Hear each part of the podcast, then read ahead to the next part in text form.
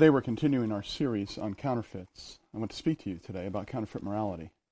The first scripture we're going to look at is Luke chapter 11, verse 46, and we'll be looking at a no- number of other scriptures as well. If you've ever been in a small group that I'm leading, you know I have a policy no politics. My rationale has changed concerning that rule. It used to be that the reason talking politics was forbidden was because it was kind of like kissing a vacuum cleaner.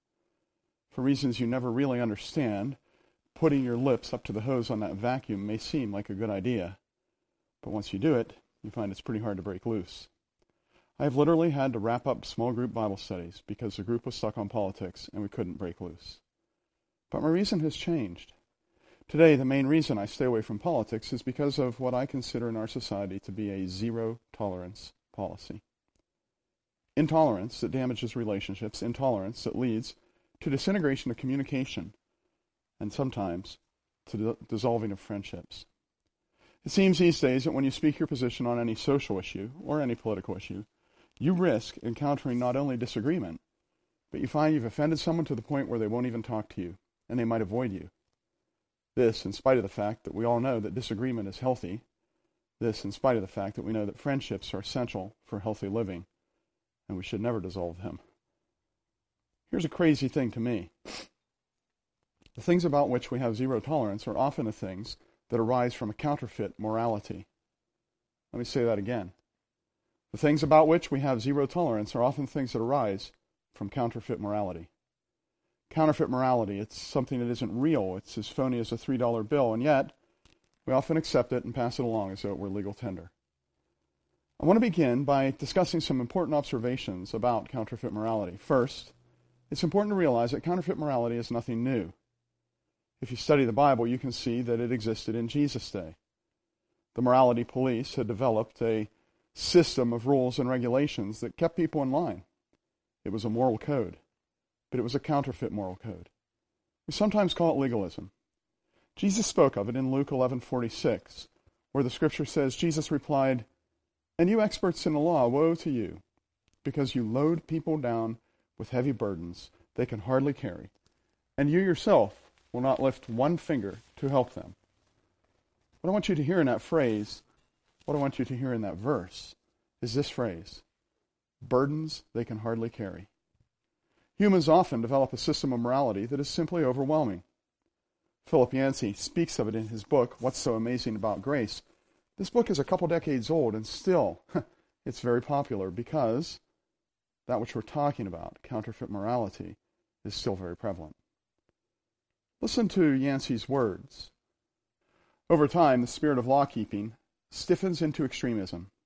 I know of no legalism that does not seek to enlarge its domain of intolerance. The scribes and Pharisees who studied Moses' law, for example, tacked on many additions. Rabbi Eliezer the Great specified how often a common laborer should be intimate with his wife. Think about that for a moment. So, how often should we? Let's go check with a rabbi. Let me just tell you, don't come and check with me on that. I'm not going to have an answer for you. A woman could not look in a mirror on the Sabbath lest she see a gray hair and be tempted to pluck it out. Whatever Moses had said, the Pharisees could improve on. You shall not commit adultery led to Pharisees' rules against talking or even looking at women who were not your wife. Now, God never commanded these things. These are rules that are invented by people. Man made morality existed in Jesus' day. It has always existed in the church. If you look at the early church, you learn that the Christians were even more extreme than the Pharisees. In the first few hundred years after Jesus ascended to the Father, we find the church being even more radically bound to a man made morality than the Pharisees of Jesus' day. Yancey addresses this. By the fourth century, monks were living on a diet of bread, salt, and water. One specific sect of monks lived in forests and grubbed for wild herbs and roots. Some wore only a long loincloth of thorns. Think about that for a minute. Okay, let's stop thinking about that right now. Christians in the United States have had their own flings with extremism. Yancey notes that the great revivalist Charles Finney refrained from coffee and tea and had rules at the college he instituted in Ohio, Oberlin College, that said no mustard, no vinegar, no stimulants of that nature we're allowed to be served. It's not just inside the church, however. Counterfeit morality flourishes outside of the church. We're not instructed to eat a diet of bread, salt, and water, but are you feeding your family organic food? Now, that may be a good rule of thumb, but it's a man made rule. We're not instructed to wear a loincloth of thorns, thank God, but is that real fur you're wearing? Look, you may have personal feelings about that, but those are your feelings. And there's no way in the world you're going to make a case from Scripture that that's wrong. Remember, when Adam and Eve needed clothing, God killed an animal and clothed them. We're not instructed to abstain from coffee, but surely you're drinking fair trade coffee, right? I like fair trade. But must one insist on it? And if I wear these rules as badges, what does that say about me? Does that smell like self righteousness to you? Look, if you're doing things like this, that's great. I encourage you to do them. But when you begin to define your worth, your value, and your holiness by adhering to these kinds of rules, and when you judge everyone else by these man made rules, you're probably dealing with the subject at hand counterfeit morality. We're going to look at a second passage of Scripture in a moment. It's Philippians chapter 3, starting at verse 12. The automobile company Lexus used to have a slogan in their commercials. Do you remember it?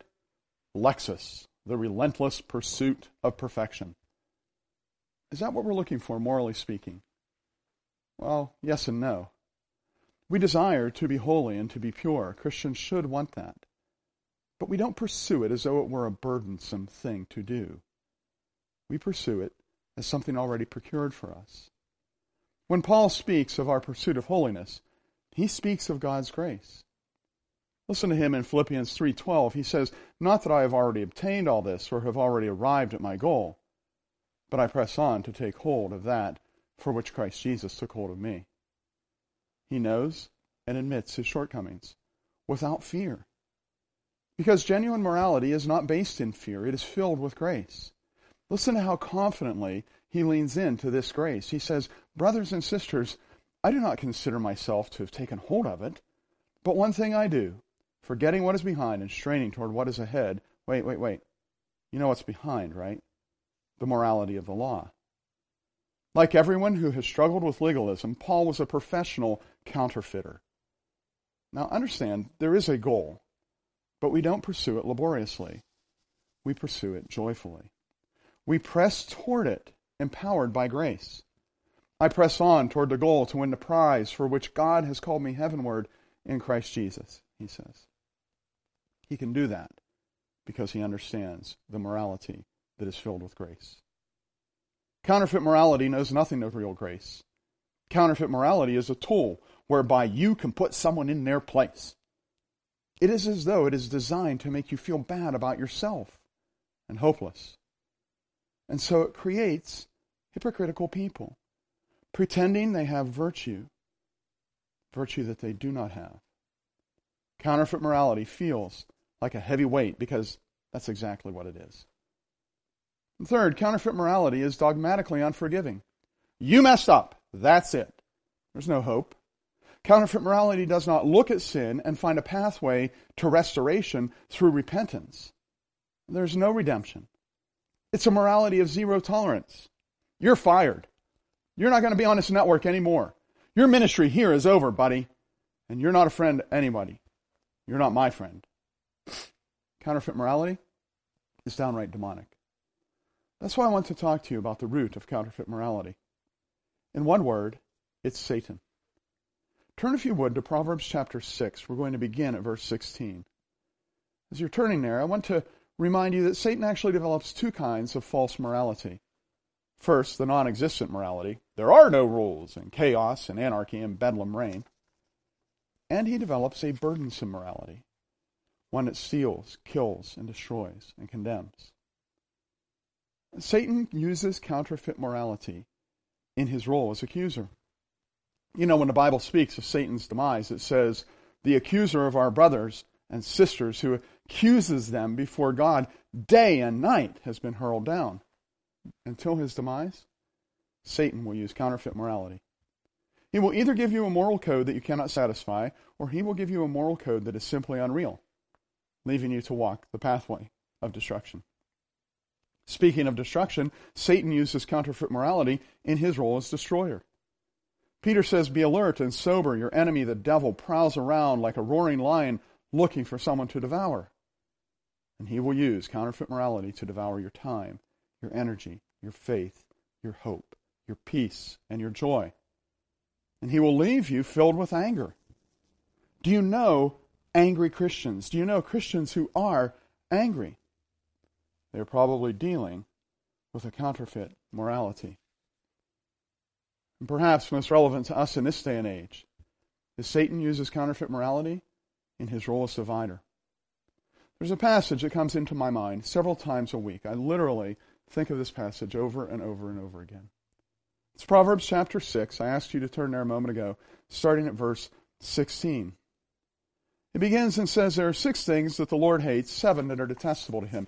Okay, I'm going to need to take a moment and just explain how Hebrew literature works in this kind of a setting.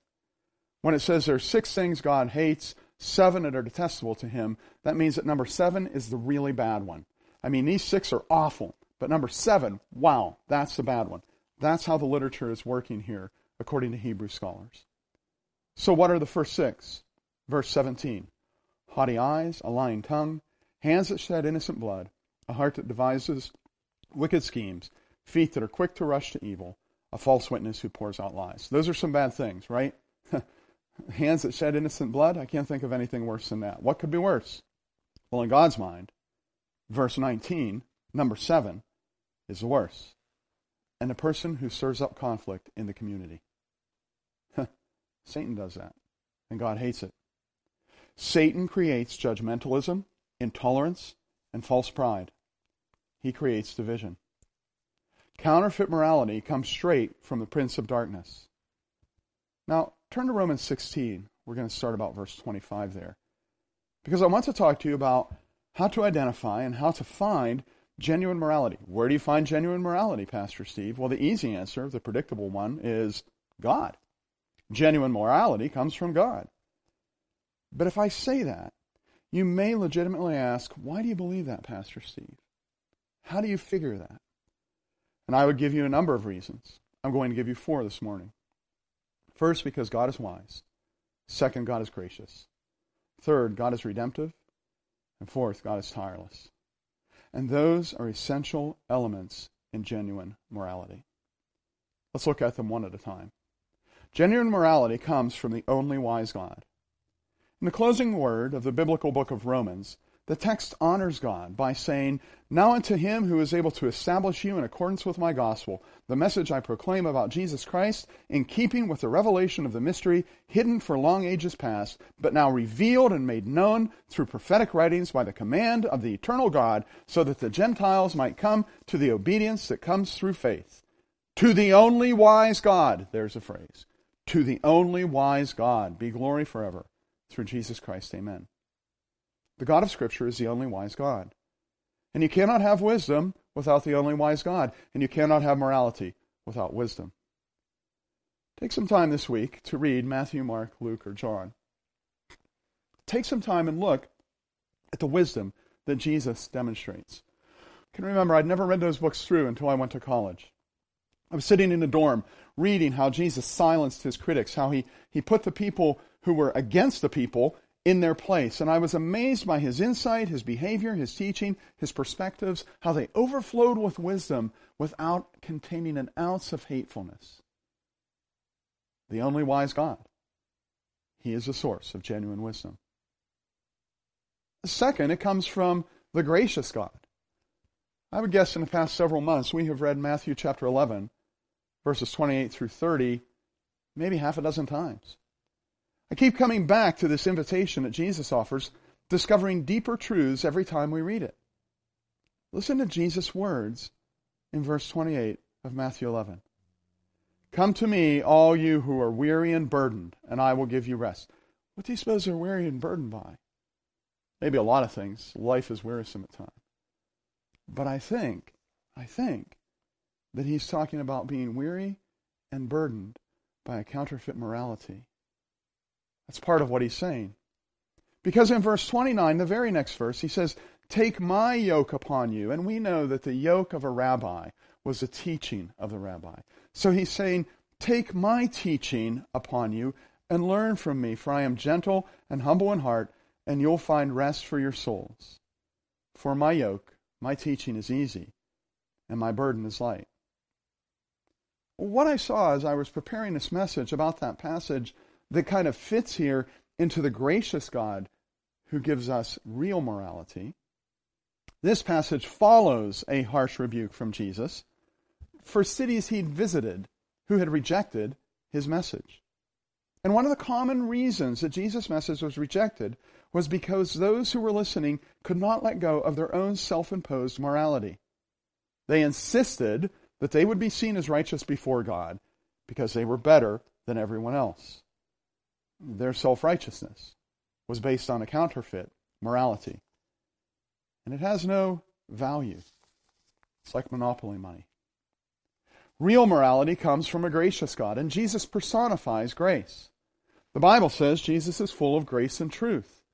And when a moral viewpoint is undergirded by grace, then it becomes easy to engage that morality. The yoke is easy, the burden is light. Genuine morality comes from a gracious God. Genuine morality comes from a redemptive God. Redemption has to do with taking that which has no value or that which has lost its value and giving it value. So, when the Bumpus hounds eat your Christmas turkey and it's all over the floor and they're going out the door and you're looking and saying, Bumpuses!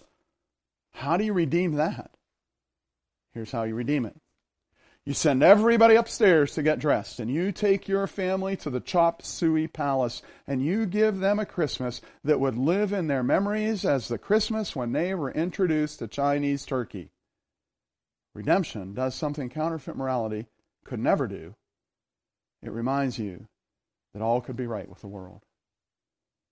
Redemption is seen throughout Scripture. It is part of the nature of God to be a redemptive God.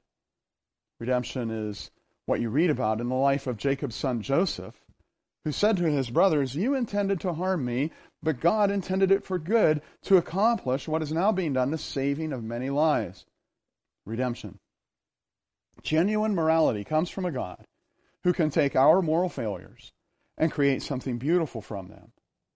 Redemption. Its power may well be unparalleled. Genuine morality comes from a redemptive God. And genuine morality, it comes from a tireless God. Counterfeit morality creates exhaustion and defeat.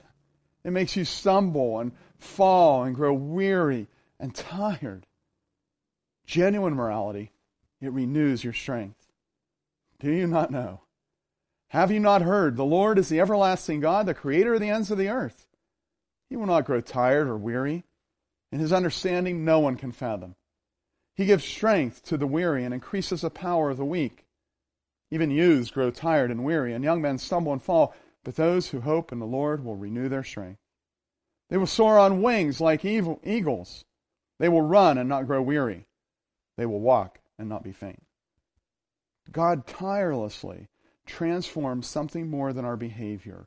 He transforms and energizes our hearts and our lives so we can follow Him as we live an abundant life based in the real morality that flows from Jesus Christ. He changes us, and the outcome is newness of life.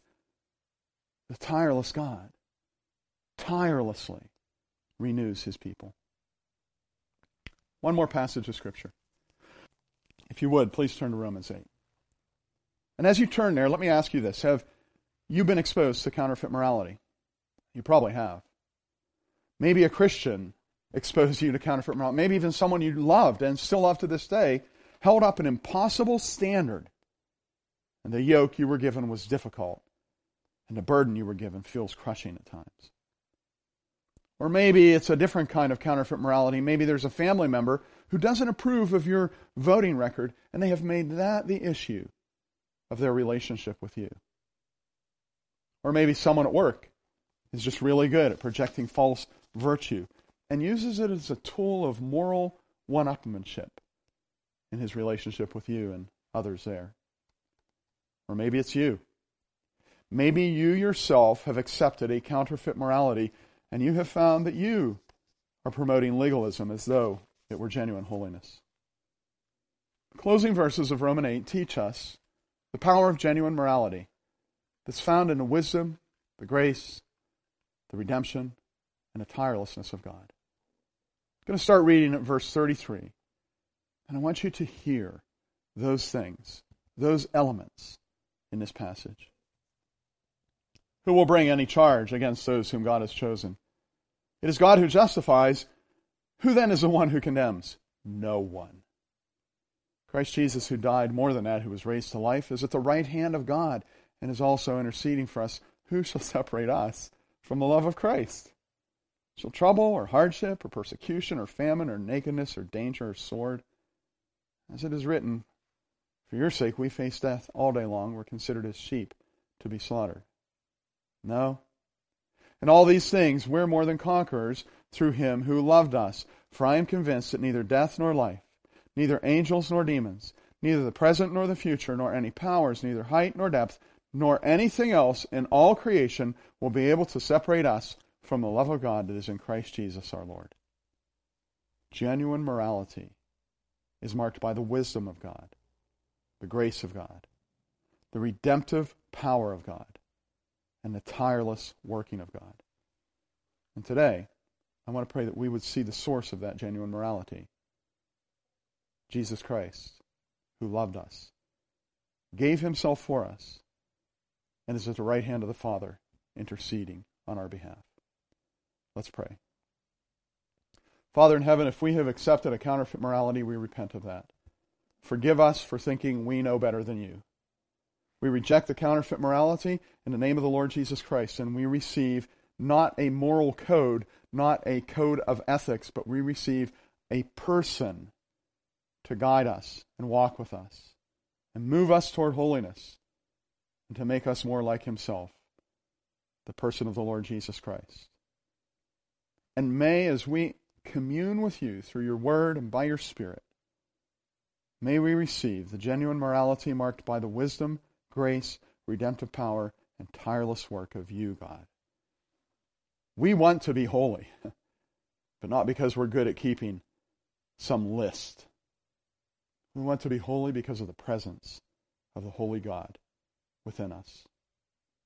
This we ask in the name of the Lord Jesus Christ. Amen.